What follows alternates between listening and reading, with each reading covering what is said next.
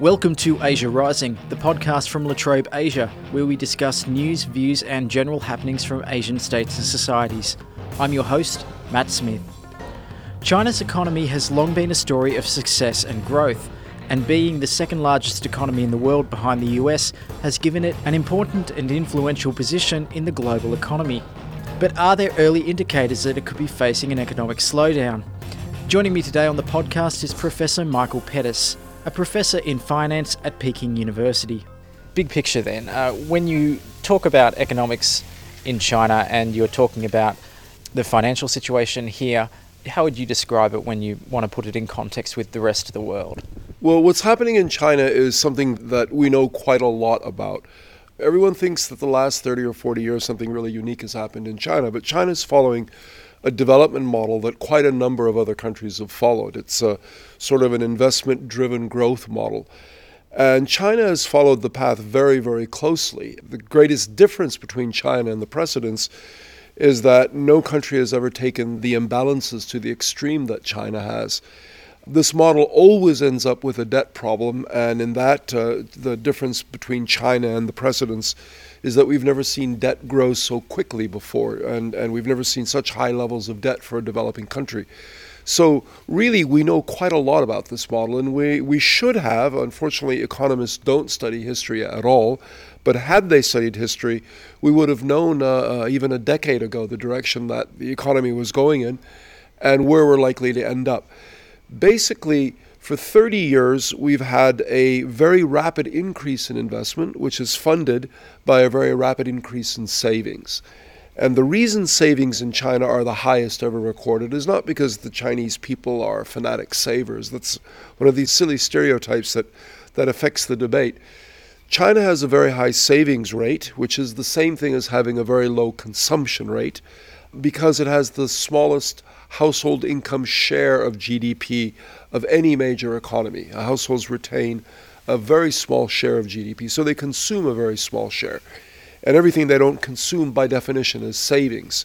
Now, this model is very useful when you're severely underinvested, which China was in the 1970s. After 30 or 40 years of Maoism, civil war, and anti-Japanese war, the country desperately needed investment.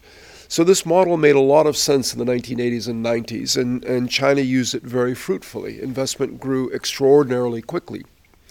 The problem is that poor countries are poor not because they lack investment. They're poor because they typically lack the legal and financial and perhaps political and educational institutions that encourage citizens to behave in a productive way, that allow citizens or incentivize citizens to behave productively. And what that means is that the amount of investment that China could absorb was not unlimited. There was some amount, and we've long ago passed that amount. Unfortunately, the problem with this model is that it doesn't really know when to stop. It continued with very, very high levels of investment long after we had reached the point where investment was being misallocated. And when that happens, debt rises faster than debt servicing capacity. This has happened in every single case of this growth model. This has happened before. Can you give me an example? Where's a good parallel to China?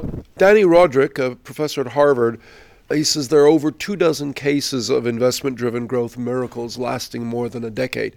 The two that I look at the most are the Soviet Union in the 50s and 60s and Japan in the 70s and 80s.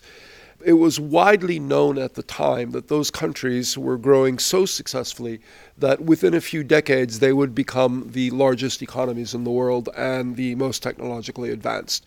The Soviet Union grew from the devastation of World War II, when it was perhaps 1 or 2% of the world, all the way up to 14% of the world, which is roughly the size of China today, by the late 60s. But then it followed with 2 decades of stagnation, after which, by the time the Soviet Union broke apart, it had dropped to 4% of the world. So it lost something like 70% of its share of global capacity. The Japanese story is a bit similar, except Japan was much bigger than either China or the Soviet Union. At its peak, it was roughly 17% of the world. 2 decades later, it had dropped to something like 6 or 7% of the world. So it lost roughly 60% of its share of global capacity. This is the typical story. It happens again and again.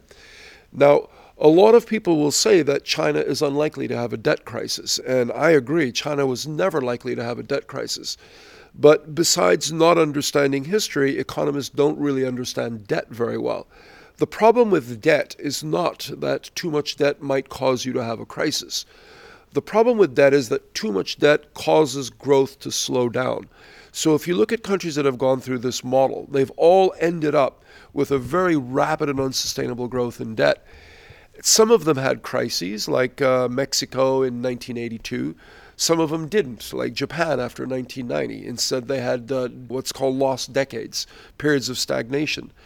In the long run, not having a crisis tends to be worse than having a crisis, because when you have a crisis, it's a very brutal but very rapid resolution of the debt problem. When you don't have a crisis, you can keep the problem going for many more years, and the debt tends to build up. Those are the options facing China. Either a debt crisis, which I think is very unlikely, or a period of continued slowdown in growth.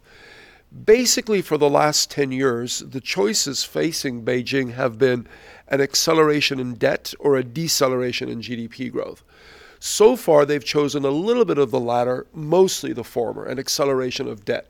So the really big question for China is, when do they address the debt? So in Australia and the US, the way you solve a debt crisis is typically you force the cost onto ordinary households. So in the US, they bail out the banks, and then they'll raise taxes to pay for the bailout. In China, you can't really do that. The reason you can't do that is because the household share of GDP is already too small. And it's because it's so low that consumption is so low. The problem is that the source of the debt is from all of this misallocated investment. So you have to reduce investment. But if you reduce investment, unemployment goes up unless you can get consumption to go up. So if you can't force it onto the households, who else can you force it onto? Small and medium enterprises, they're politically quite vulnerable.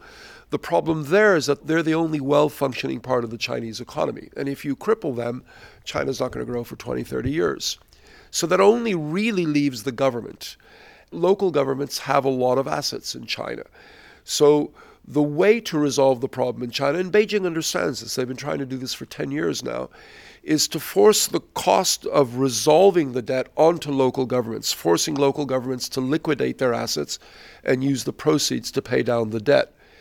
But I said they've been trying this for 10 years unsuccessfully, and the reason it's been unsuccessful is because it's politically very difficult to do that. The local elites, their power and their wealth is based on their ability to control local government-owned assets. Now, they first started to do this in 2007. Then Premier Wen Jiabao gave a very famous speech in March of that year in which he acknowledged the deep imbalances in the Chinese economy and said it would become the top priority of Beijing to rebalance growth. It is not a coincidence that within 6 months or so of that speech, we started to hear in the Chinese press, about the so-called vested interests. I've been living in China since 2002. I'd never heard that phrase before.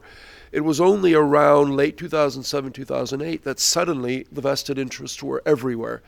The resolution to the Chinese rebalancing problem is politically very difficult to do, and that's why it was so important that President Xi spent the first 5 years of his term really consolidating power. The whole anti-corruption campaign has been about power consolidation so that he is in a position to implement these reforms. And now we have to see over the next 2 to 3 years whether they in fact implement the reforms. But the way you describe it is that you can see on the horizon some sort of breaking point, tipping point. A tipping point would be a crisis. I don't think we're going to have a crisis. We could. A slowdown, a general slowdown is on the horizon. Is it going to be to the extent that the world is going to have to adapt to a smaller China? It could be. Well, it'll be a bigger China, but it could be a smaller relative China. Yes. Just like Japan never shrank, but its share of global GDP shrank. That's possible. To me, that's not such an important issue. What matters is the impact on China and on the rest of the world. Now, a lot of people say that if Chinese growth slows down, and I think it'll go well below 3%, that if it goes down, it'll be terrible for the Chinese people and terrible for the world. And they'll be wrong on both counts. Remember that Japan after 1990, its growth rates dropped from 6 to 7% to 0.5%. And that wasn't terrible for the world or for the Japanese people. And the reason is because Japan rebalanced. So rebalancing means that after many years in which household income grows much more slowly than GDP, we now need to switch to a model in which household income grows quicker than GDP. And that happened in Japan. And if China does it right, we could see GDP growth at 2 to 3%, but the growth in household income at 4 or 5%, which is pretty good. Most countries would kill for that. Ordinary people in China would be fine. It's the elite that would be squeezed, which is why it's politically so difficult. Especially when you've got a government that has so much of their legitimacy tied to the power of the economy here. A large amount of Australia's focus at the moment, and I'm sure other countries are like this, is on China investing in Australia. But China doesn't have that problem, and that could be the way the system's set up, the way the culture works. There doesn't seem to be a lot of foreign investment here, or not to the extent that there is of China investing in other countries.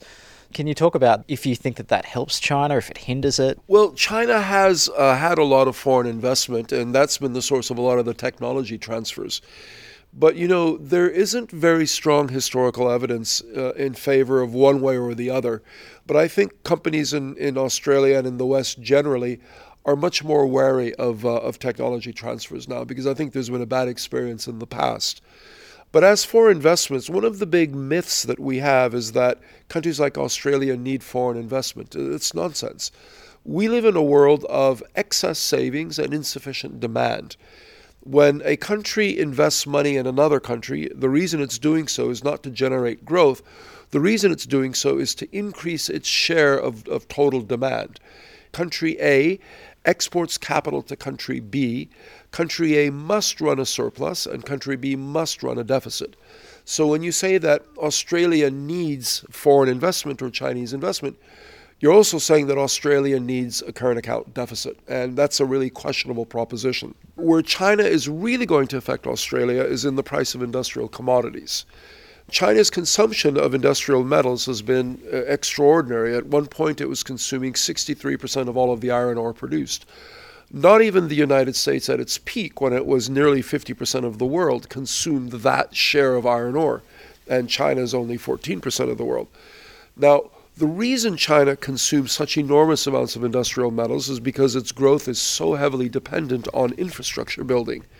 That has to come down. And we haven't seen the end of that yet. A lot of people think that because iron ore went from $190+ to $50+, that we're near a low. No, at the turn of the century, I think we were at $15 to $20. Prices have a long ways to go down, and they will go down quite a long ways in the next few years before the dust settles. That's how China will affect Australia. And if you look at China's contribution to global growth, you have to look at the current account or the trade account. And China, of course, is running a surplus, not as big as, say, Germany's, which is a really big problem, but it's running a surplus.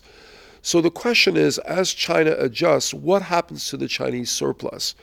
The surplus should contract over time as a share of global GDP. If that happens, a Chinese slowdown and a Chinese adjustment is marginally positive for the world. It's not evenly distributed. If you are a producer of hard commodities, of industrial commodities, you're going to be hurt very badly. If you are a consumer, you'll do very well. If you are a manufacturer, you will do pretty well, unless you are in low technology, capital intensive areas like shipbuilding or steel, where the Chinese have made huge investments. Agricultural commodities will probably do fine, because even if Chinese growth slows to 2 or 3%, which I expect, if household income continues to grow at 4 or 5%, most of China is still very poor. So as incomes grow, they move rapidly up the calorie scale, and they end up importing or consuming a lot more food. So agricultural commodities will be all right. But these are the ways we really have to think about China in the next 10 to 20 years. The World Bank just came out with a report, the China 2030, saying they expect Chinese growth over the next 20 years to be 6.6%. That is, in my opinion, truly insane. There is absolutely no way. I think a good scenario would be if they could manage 3% growth. But those are the kinds of things we're going to have to get used to. A China growing much more slowly once it gets control of its debt, but slower growth that is not necessarily disruptive for the world and not necessarily disruptive for China. The real cost of the adjustment will be the Chinese elites, the so-called vested interests. And that's why it is, above all, a political problem for China, not an economic one. Okay, so you've talked about debt level and a slowdown of the economy. Then Why such a push to develop infrastructure in other countries? Why the One Belt, One Road initiative? A lot of the roads and rail lines going into the Philippines at the moment is funded by Chinese money and Chinese companies. So what's the interest in doing that? Well, from an economic point of view, remember when you export capital, you're importing demand. So if China exports $1 trillion of capital to the developing world, it will run $1 trillion surplus. And the developing world will run $1 trillion deficit using that capital to import Chinese goods. So you can think about One Belt, One Road in the same way as you can think of domestic infrastructure investment. It's a way of generating jobs. But even that has a historical context. If you look at the US, when it went through its period of tremendous growth and sort of came onto the world scene in the 1920s, the US expanded rapidly abroad, particularly in Latin America. It's quite easy to lend a lot of money to countries that nobody wants to lend to. We saw the Soviet Union do that in the 50s and 60s. We saw the OPEC nations do that in the 70s. We saw Japan do that in the 1980s. This tremendous expansion abroad without much experience, which resulted in a lot of trophy acquisition and very, very risky lending. Already in China, there's been a recognition in the last 4 or 5 years that a lot of this investment in developing countries has turned out to be problematic. Venezuela, for example. China is the biggest lender to Venezuela, and Venezuela is almost certainly restructuring its debt. It's simply unable to pay. A lot of Chinese money has gone into Pakistan. The reason it's easy to lend money to Pakistan is because nobody else will lend money to Pakistan, and there's a reason for it. So I think we've seen a lot of foreign investment in the past in the same way we've seen other countries when they first really come out, and a lot of it was perhaps done with a misunderstanding of the risks involved. Now, One Belt, One Road is going to continue, I think, because that's become such a personal project of the president. He's really closely associated with it. So it has to be seen as a success. Do you think it's a good idea, though? Geopolitically, it may make sense.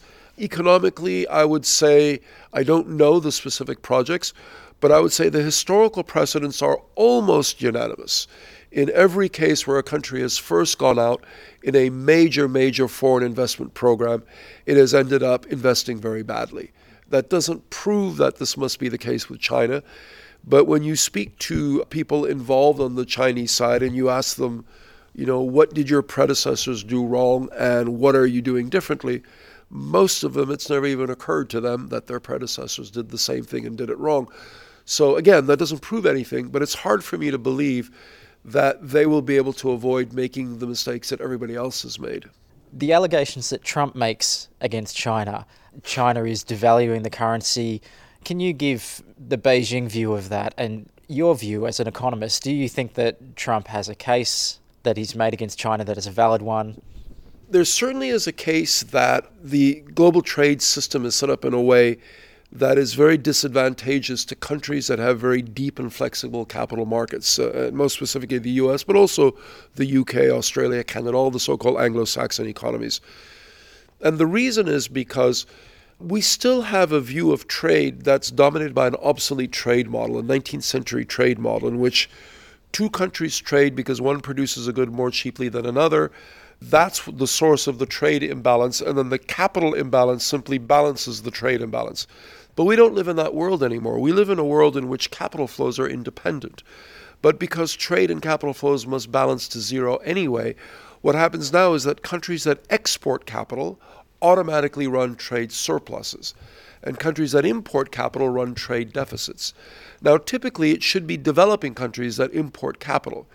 But in this world, nobody wants to lend money to developing countries, so they put money, the excess capital, in whichever market is best able to absorb it, and that tends to be the US, the UK, Australia, Canada, etc. So these countries are always net absorbers of foreign capital, net importers of foreign capital, not because they need it, but because the capital exporters need to put the money somewhere. And as a result, these countries always run current account deficits. So the trade imbalances are really caused by deficient demand in countries like Germany, Japan, and China. The trade imbalances are caused by policies at home in the surplus countries that constrain the domestic demand. But the solution to the problems are wrong, because the solution to the problems are based on this model of trade that hasn't been true for 150 years. So, for example, when the Trump administration goes after Mexico, because Mexico runs a very large bilateral trade surplus with the U.S., they've got it completely wrong. Mexico is actually a deficit country. It runs a trade surplus with the U.S., but it runs a trade deficit overall. And the trade surplus with the U.S. is not caused by policies in Mexico. It's simply because Mexico shares a border with the U.S. So when countries like Japan export to the U.S., they often do it through Mexico. So it shows up as a Mexican surplus, but it really isn't. It's a Japanese surplus. So that's really the problem with a lot of the trade discussions. They're right to complain, but they're complaining about the wrong things, and their solutions are the wrong solutions. But one of the things that, you know, economists are not really allowed to say publicly is that the history of trade war, of trade contraction, is pretty clear. If you are a diversified economy with a deficit, you do benefit from trade war. The countries that get hurt the most are the surplus countries. And I think China understands that and is very worried about that. Unfortunately, I don't think this problem gets resolved in the next few years. My interpretation is that the trade environment will continue to get worse before it gets better. That's Michael Pettis, a professor in finance at Peking University, and you have been listening to Asia Rising. If you like this podcast, you can subscribe to it on Apple Podcasts, Stitcher, or on SoundCloud. Please leave a review and help spread the word. You can follow us on Twitter. We are at La Trobe Asia. That's it today for Asia Rising. Until the next episode, I'm Matt Smith, and thanks for listening.